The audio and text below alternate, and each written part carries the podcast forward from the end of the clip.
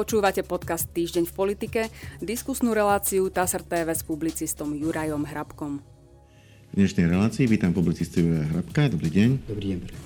Pán Hrabko, tento týždeň nám priniesol viacero prezidentských, ale aj premiérských tém a napokon aj jednu veľkú opozičnú, keďže opozičné strany niektoré sa rozhodli opäť iniciovať petíciu a zbierať podpisy na iniciovanie referenda.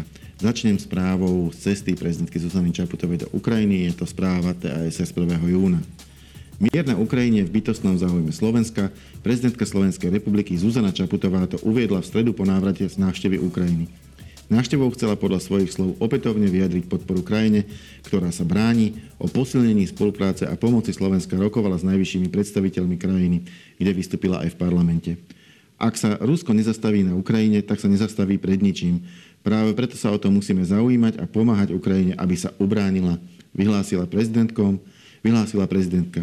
Na Ukrajinu by čoskoro mohli prísť aj slovenské húfnice. Zuzana to tiež potvrdila, slovenská hlava štátu. Je to komerčný kontrakt medzi Ukrajinou a firmou na Slovensku. Práve včera sa posledné veci dohodli a doladili. Konštatovala 1. júna. V tejto chvíli už je jasné, že Slovensko dodá na Ukrajinu 8 húfníc typu Zuzana. Prezidentka tiež naznačila, že Slovensko by mohlo poslať na Ukrajinu aj ďalšiu vojenskú pomoc. Toľko správa TASR a od vás by som chcel vedieť vaše hodnotenie, aký charakter mala táto návšteva. Bolo to niečo skôr také pracovné, alebo to bola skôr návšteva s cieľom podporiť krajinu, ktorá sa vlastne bráni v vojenskom konflikte? Aký vidíte vy význam tejto cesty? Myslím si, že jeden aj druhý, tak ako ste to pomenovali, ten význam tej cesty bol. Faktom je, že pani prezidentka prvá oznámila dodanie húfnic na Ukrajinu, to dovtedy o tom sa iba špekulovalo, koniec koncov hovorili sme to aj my tu už dávno, že k tomu raz príde, ale pani prezidentka bola prvá, ktorá to oznámila oficiálne. Čiže aj s tou ďalšou vojenskou pomocou vieme, že vláda ju včera schválila, čiže toto všetko sa naplnilo. Samozrejme, mohli by sme hodnotiť jej prejav, ale pri tom hodnotení si treba uvedomiť, komu ho hovorila, alebo pred kým ho hovorila, komu bol určený, a on nebol určený na Slovensko, ale samozrejme bol určený parlamentu ukrajinskému, a preto mohol vyznieť pre niekoho aj tak pozoruhodne alebo počudovaniahodne, ale to si treba uvedomiť, že pred kým a komu bol ten prejav určený. Samozrejme iná vec už je, ale o tom asi debatovať nebudeme, to by sme sa zaviedli ďalej. Sú takéto výlety politikov na Ukrajinu, ako si podľa môjho názoru oslabujú to, čo sa na Ukrajine deje, to znamená vojnu s jej tragickými následkami, a chodia do vojenských oblastí alebo do krajiny, ktorá bola napadnutá vojenskou silou, tak ako si aj v ostatných ľuďoch to môže vyznievať tak, že však nič až také vážne sa tam nedeje, ide iba o nejaký regionálny konflikt, čo teda nie je pravda, ale myslím si, že takúto mienku podporujú, a teraz nehovorím iba o prezidentke Zuzane Čaputovej, ale každom politikovi, pretože už sa tam striedajú veľmi často. No v každom prípade je to znak toho, že považujú takú cestu za bezpečnú, čo tiež nebolo vždy, to znamená aj tá vojna je asi predsa len trochu inom štádiu. No veď áno, oslabuje sa ten význam, ktorý vlastne a v podstate má. Môžem zopakovať, väčšina ľudí už ju pokladá za akýsi regionálny konflikt medzi Ruskom a Ukrajinou, a stráca sa ten význam toho, ako Rusko vlastne napadlo celú Ukrajinu, pretože čo si normálny človek môže pomyslieť, keď politici chodia do Kieva ako na bežiacom páse, že či tam tá vojna naozaj je, alebo nie je. Poďme ďalej, aj druhá téma je prezidentská. Prezidentka Zuzana Čaputová, informuje agentúra TASR, oznámi na budúci týždeň, či sa rozhodla podpísať tzv. Protiinflačný balík. Chce využiť čas na to, aby sa správne rozhodla, to je citát. Budem mať v nasledujúcich dňoch viaceré rokovania k tejto legislatíve a svoje rozhodnutie oznámim na budúci týždeň, povedala v stredu novinárom po prílete z Ukrajiny. Prezidentka má 15 dní od doručenia zákona na to, aby legislatívu podpísala alebo vrátila Národnej rade Slovenskej republiky. Hlava štátu nepovedala, či dá novú legislatívu posúdiť aj ústavnému súdu, pretože to podľa nej bude súčasťou toho rozhodnutia. To, čo mňa na tom ako to zaujalo, povedzme, bolo to, že prezidentka nezvykne vopred avizovať, kedy rozhodne o tom, či vráti alebo nevráti nejakú legislatívu parlamentu. Nie, že by to nemohla urobiť, alebo že by to v minulosti sa nestalo, ale nie je to obvyklé. Bežná legislatíva k nej proste príde a ona potom oznámi, či ju vracia parlamentu, alebo ju podpísala. To znamená, tuto vznikol ešte akýsi medzikrok, to znamená, ešte predtým, ako sa rozhodla, informuje o tom, kedy sa rozhodne a kedy to dá vedieť a či bude alebo nebude súčasťou toho rozhodnutia aj tá možnosť ústavným súdom. Tak chcem vás ako politického analytika požiadať, aby ste tento politický signál nejako dešifrovali. Znamená to, že tá téma je vážnejšia? No, téma je rozhodne vážna, nie len vážnejšia, vzhľadom na ten zákon, čo určuje a čo sa v ňom zavádza a nezavádza, a ako je krytý finančne, ako nie je krytý finančne. Čiže tá téma je vážna. Predpokladám, že pani prezidentka odpovedala na nejakú otázku, keďže odpovedala alebo povedala to, čo povedala. Myslím si, že od nej samej to nevyšlo ako iniciatíva. No ale v podstate môže povedať, čo chce. Treba sa držať faktov. Jedným z tých prvých faktov je, že pani prezidentka má lehotu 15 dní, ako ste aj vy správne povedali, od doručenia zákona do prezidentského paláca. A dovtedy sa musí rozhodnúť, čo ako s tým zákonom naloží, a má vlastne iba dve možnosti. Buď zákon podpíše, alebo ho vráti parlamentu na opätovné pripomienkovanie s výhradami, alebo ho vráti ako celok. To už je jedno. Buď ho podpíše, alebo nepodpíše. Pani prezidentka, z toho, čo ste čítali, nevyznieva, že by oznámila svoje rozhodnutie, či ho podpíše alebo nepodpíše. Budeme musieť čakať jednoducho tých 15 dní, ak tak neurobí skôr. Faktom druhým je, že ak by si uplatnila svoje pripomienky k zákonu po tej lehote 15 dní, už je to pasé, to už nemôže urobiť, takže musíme počkať, ako sa s tým vyrovná. Opakujem, či zákon podpíše, alebo či ho vráti späť so svojimi pripomienkami. Nepredpokladám, že by vrátila späť zákon ako celok, ale aj to sa môže stať. V čom bude tá situácia iná, ak ho vráti parlamentu, oproti tej, keď ho parlament poprvýkrát schválil? Vtedy boli veľké debaty o tom, že akou väčšinou, pretože súčasťou tej väčšiny nebola vládna strana SAS, bez poslaneckého klubu SAS nemá vládna koalícia v parlamente väčšinu, takže si musela pomôcť nejakými opozičnými poslancami, ktorí ešte najviac neboli ani zo Smeru, ani z Hlasu, takže to boli nezradení poslanci alebo poslanci zvolení z Ľudovú stranu naše Slovensko. Čo teraz? Čo sa teraz zmení? Ak by to vrátila? To je to, čomu ja hovorím, že vládna koalícia zhnedla. Narážate zrejme na to, keď to prešlo s podporou poslancov zvolených za Kotlebovci. Ľudová strana naša Slovensko. Opäť, ja mám rád fakty. Faktom je, že na prelomenie veta, ak vráti, hovoríme o tej situácii, ak vráti pani prezidentka, tak je potrebné najmenej 76 hlasov poslancov, aby jej veto prelomili, tak povediac. To znamená... Nestačí väčšina z tých, ktorí sú prítomní, musí ich byť 76, väčšina zo všetkých. Väčšina zo všetkých, to znamená najmenej 76 poslancov. Ak chcú prelomiť jej veto, môžu samozrejme jej pripomienky aj akceptovať. Pani prezidentka nemá zákonodárnu iniciatívu, ale práve takýmto spôsobom, keď sa rozhodne vrátiť zákon do parlamentu, si môže takýmto spôsobom vynahradiť to, že nemá zákonodárnu iniciatívu. A v podstate posunúť tam nejaký svoj projekt. Svoj pohľad, svoj názor na to, čo je v súlade s ústavou, alebo nie je aj po prípade, alebo len vylepšiť ten zákon svojimi pripomienkami, lebo jej sa netýka samozrejme ani pripomienkovacie konanie v takom rozsahu, ako iných subjektov. Čiže takýto je ten stav. Ja predpokladám, alebo hovorím, že by mala pani prezidentka, hoci nie som jej radca, vrátiť tento zákon, pretože ten zákon nie je dobrý, s pripomienkami. A už ako sa s tým parlament vysporiada, to je už úplne iná vec. Či bude akceptovať jej pripomienky, môže ich zakomponovať do toho zákona, ak sa rozhodne ich neakceptovať a ponechať ten zákon tak, ako je dnes napísaný, tak bude musieť prelomiť jej veto a potom už to pôjde do zbierky zákonov, či s podpisom pani prezidentky, alebo nie. Poďme ďalej. Toto je, myslím, veľmi dôležitá téma tohto týždňa. Je to prvá téma premiérska. Hlavným výsledkom dvojdňového mimoriadneho samitu Európskej únie v Bruseli je prijatie 6. balíka sankcií voči Rusku, vrátanie čiastočného embarga na ropu. Uviedol to predseda vlády Eduard Heger po skončení bruselských rokovaní, informuje agentúra TASR. Premiér v tejto súvislosti ocenil jednotu krajín Európskej únie, ktorej dôkazom je podľa neho aj to, že sa k ostatným napokon pridalo aj predtým váhavé Maďarsko. Vysvetlil, že embargo na ruskú ropu a ruské ropné produkty platí od konca roku 2022 a postihne 90% ruských dovozov ropy. Spomenul, že Slovensko spolu s Českom a Maďarskom má dočasnú výnimku na dodávky cez ropovod Družba.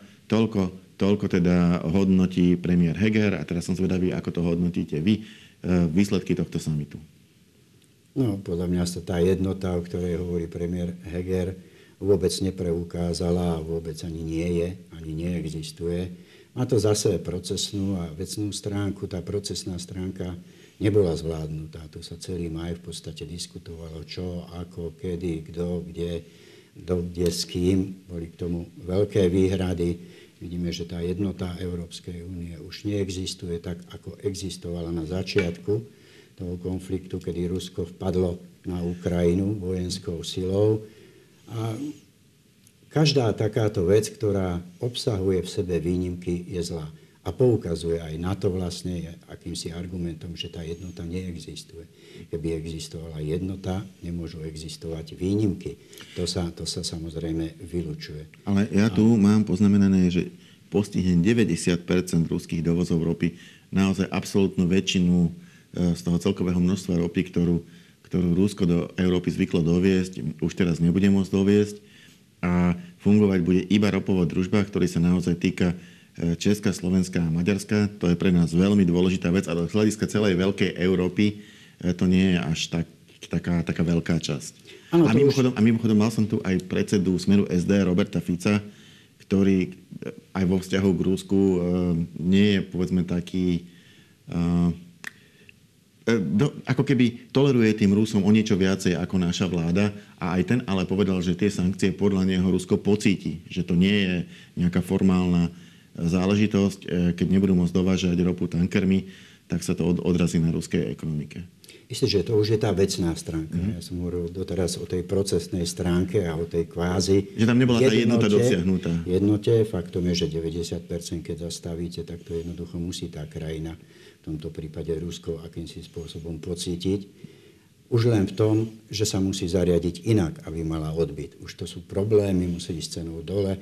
Jednoducho tie krajiny, ktoré chcú tú ruskú ropu, budú túto situáciu využívať, že Rusko prišlo o 90% dodávok smerom na západ. A samozrejme to najdôležitejšie, čo je, že toto je fakt prvý krok k tomu, aby Európa akýmsi spôsobom, alebo poviem to v úvodzovkách, vylúčila Rusko úplne z tých rokovaní, jednaní a z tých dobrých, v úvodzovkách povedané, vzťahov jednoducho zo spolupráce. Toto je veľmi, veľmi veľká, hrubá čiara. Samozrejme, musím ale povedať aj ten dovetok, ak sa to naplní. Pretože toto hovoríme stále ešte iba teoreticky. K takémuto kroku iba neprišlo, takýto krok sa iba pripravuje.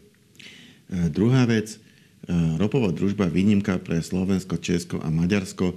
Pre tieto tri krajiny je evidentne výhodná, tá ruská ropa je lacnejšia, aj preto, že je to tu bližšie, je už sem jednoducho dopraviť, infraštruktúra je už postavená, aj keď teda napríklad ropová družba prechádza cez územie Ukrajiny, ktoré je teraz vo vojnovom konflikte. Tá ropa je pre nás lacnejšia a napríklad naša rafinéria Slovnaft je postavená vyslovene na túto ropu, to znamená aj technologicky je na to pripravená. Pre nás ekonomicky ako keby čistá výhoda, ale z hľadiska toho, tej jednoty Európskej únie trochu ju narušujeme. Tak je to teda nakoniec úspech, ako to teda komentoval aj pán premiér Heger, aj opozičný líder Robert Fico. A je to úspech Slovenska, alebo úspech Viktora Orbána? To zase tvrdí Robert Fico, že Viktor Orbán vybavil túto výnimku pre tieto tri štáty. Tak ja neviem, kto vybavil to. Nech si to pripisuje, kto chce. Podstatné je, že tá výnimka existuje. Podstatné je, že je pre tieto tri krajiny výhodná. A aj preto by som nehovoril o tej jednote. No ale energeticky je potrebné sa odstrihnúť od toho Ruska. Toto je prvý krok, ktorý k tomu môže byť. Ja si nemyslím, že Slovnaft, ktorý spracováva tú ruskú ropu teraz, alebo inak, že ten benzín, nafta a všetky tieto ďalšie veci, ktoré s tým súvisia, budú lacnejšie v západnej Európe ten trh je proste iný. To, že má vstupnú surovinu Slovnaft lacnejšie ako ostatné západné krajiny, neznamená, že bude lacnejšie predávať aj benzín alebo naftu. Ale napríklad to môžeme zdaniť mimoriadnou daňou túto výhodu a môže z toho čerpať štát. To je napríklad súčasťou zámeru, ktorý predložil Igor Matovič a ministerstvo financií. A napríklad Robert Fico mi tu v tejto relácii povedal, že oni zase nie sú proti.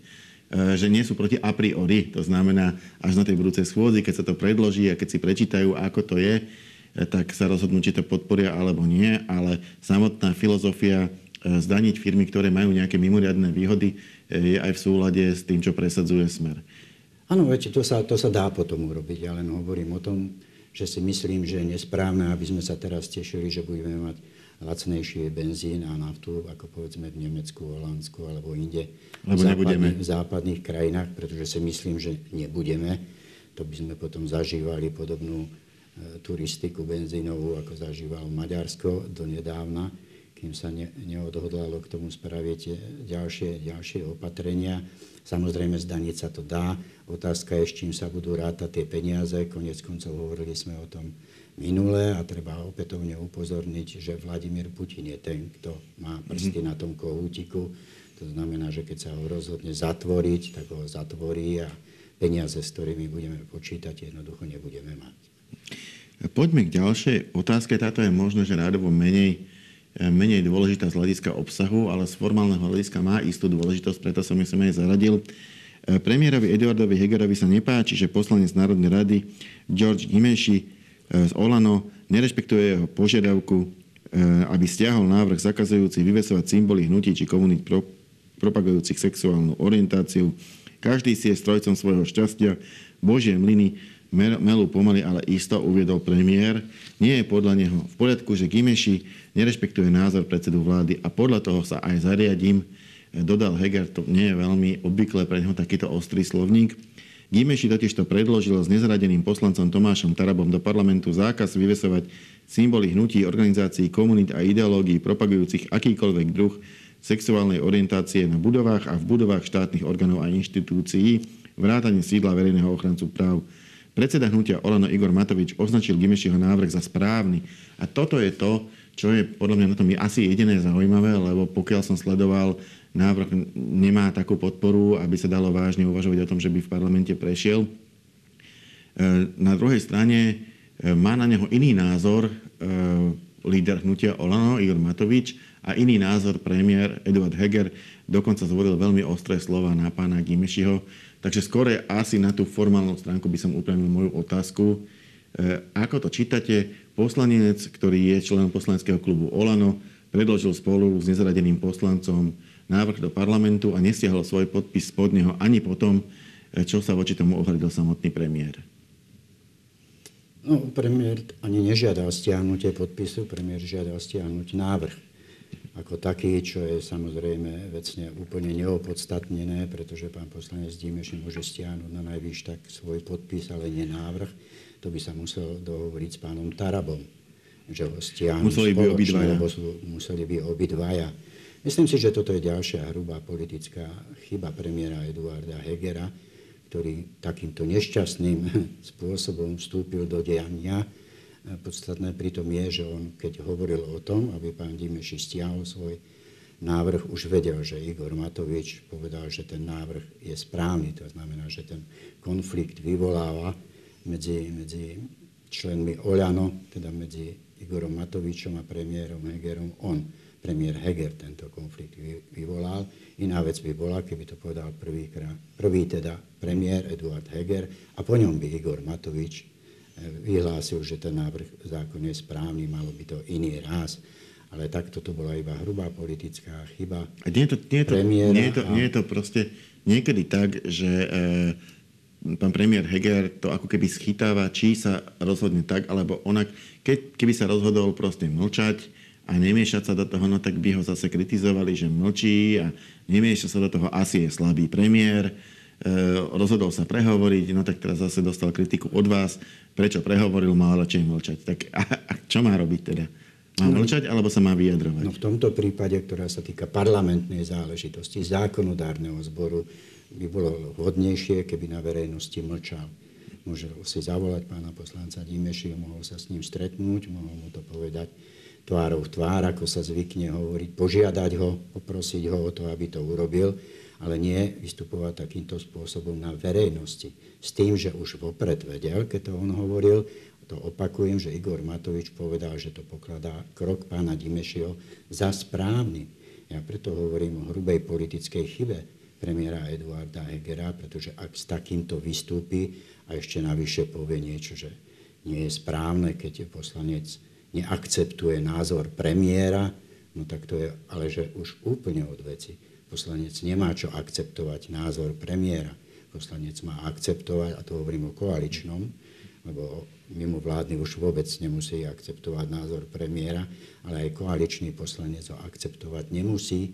Po prvé, ak je daný takýmto spôsobom verejným, a po druhé, ak má koaličný poslanec niečo akceptovať. Je to stanovisko poslaneckého klubu, ale nie premiéra. Premiér si svoj názor môže, tak povediac, ponechať. On nie je pánom nad poslancom.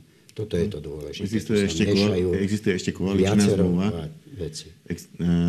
Z koaličnej zmluvy nech si vyberie pán premiér, čo chce, a pán poslanec Gyimesi si takisto vyberie, čo chce. Ja som nepočul názor povedať pána premiéra, aby vyzval pána poslanca Baránika, aby stiahol svoj návrh 363 zrušenia z parlamentu, ktorý som nepočul takéto veľké a silné vyjadrenie, že by mal svoj názor stiahnuť. Koaličnou zmluvou nech sa zaoberajú tí, čo ju napísali. Ak my sme išli po jej texte, poznáte dobre môj názor, si myslím, že ten text je porušovaný či zľava, či správa, ale opakujem, takéto silné vyjadrenie som na adresu pána Baránika, koaličného, takisto poslanca, ako je poslanec Gyimesi, nepočul vtedy. Ten návrh jednoducho nebol schválený pána Baránika a takisto predpokladám, že tento návrh pána Gyimesiho takisto neprejde spolu s pánom poslancom Tarabom, pretože tie názory sú také, že to netreba, že to neprejde ani v prvom čítaní možno. To znamená, nerozumiem vôbec tomu, prečo premiér Eduard Heger takúto chybu hrubú urobil, pretože to sa mu vráti. To je jedno. Poďme už do ďalšej témy. Nech sa tuto nestržíme toľko. Máme ešte jednu, je to téma opozičná. Už som to spomínal, že som tu mal predsedu Smeru v tejto relácii a povedal toto. Alternatíva, ktorú chce Smer SD spolu s ďalšími politickými stranami a sociálnymi partnermi občanom ponúknuť prostredníctvom referenda, nie je postavená na stranickom obsahu, ale na zmene formy vládnutia. Ponúkame novú formu vládnutia, demokratickú, právnu, založenú na sociálnom dialógu, vyhlásil Fico, pretože v priebehu prvej polovice volebného obdobia podľa neho prestali na Slovensku fungovať demokratické inštitúty a upadla politická kultúra. Na otázku, prečo si myslí, že referendum s novou otázkou prezidentka Čaputová vypíše, ak predchádzajúcu otázku dala posúdiť ústavnému súdu, Fico odpovedal, že tentokrát bude otázka koncipovaná priamo ako návrh ústavného textu. Ideme do jednej jedinej otázky, ktorá bude mať charakter ústavného textu. Navrhujeme slovenskej verejnosti, či sú za takúto zmenu ústavy, a tam bude presne formulované, čo chceme, aby bolo zmenené, pokiaľ ide o referendum. Toľko teda povedal Robert Fico. Aký je váš názor na túto akciu ako takú? Má šancu niečo, povedzme Smer SD alebo iné opozičné strany, touto petičnou akciou v politike dosiahnuť? Neskôr ma pobavilo to, že Robert Fico ponúka nejakú novú formu vlády. Tak začneme teda týmto. Ponúkať ju môže, ale ju nedocieli. Proste správa sa vždy inak, ako každý iný politik. Treba jedným dychom povedať, keď niečo sľubuje a potom ako koná. No, ako politicky sa dá tomu rozumieť, čomu ide.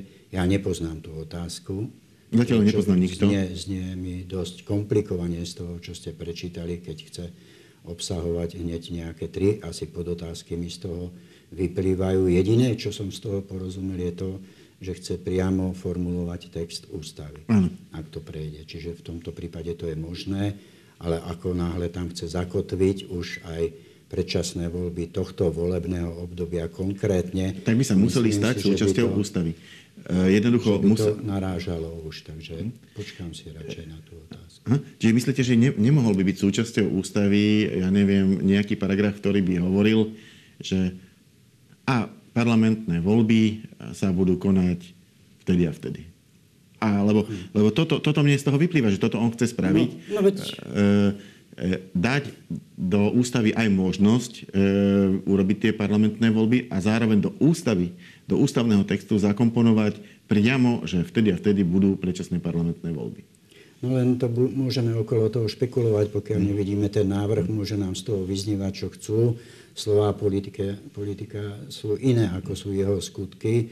Preto ja nespochybňujem to, že to povedal, ale z toho, ako ste to citovali, tak mne vyplýva, že teda veľkú nádej na úspech by to nemalo, pretože nemôžete aj podmienovať jednu otázku druhou.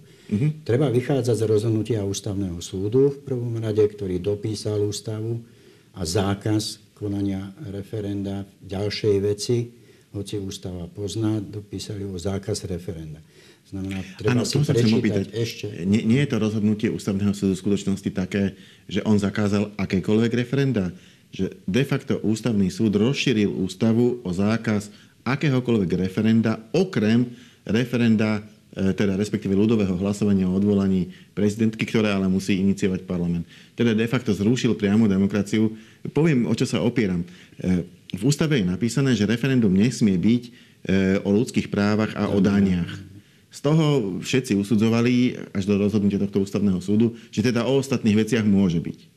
Ale ústavný súd povedal, že nesmie byť o daniach, nesmie byť o ľudských právach a okrem toho nesmie byť ani o ostatných veciach, ktoré nie sú uvedené v ústave. A v ústave sa uvádza jeden jediný typ referenda, ak si ja dobre spomínam, a to je práve to ľudové hlasovanie. Je referendum podľa vás v tejto chvíli zakázané na Slovensku? Aj o iných veciach? Akékoľvek referendum?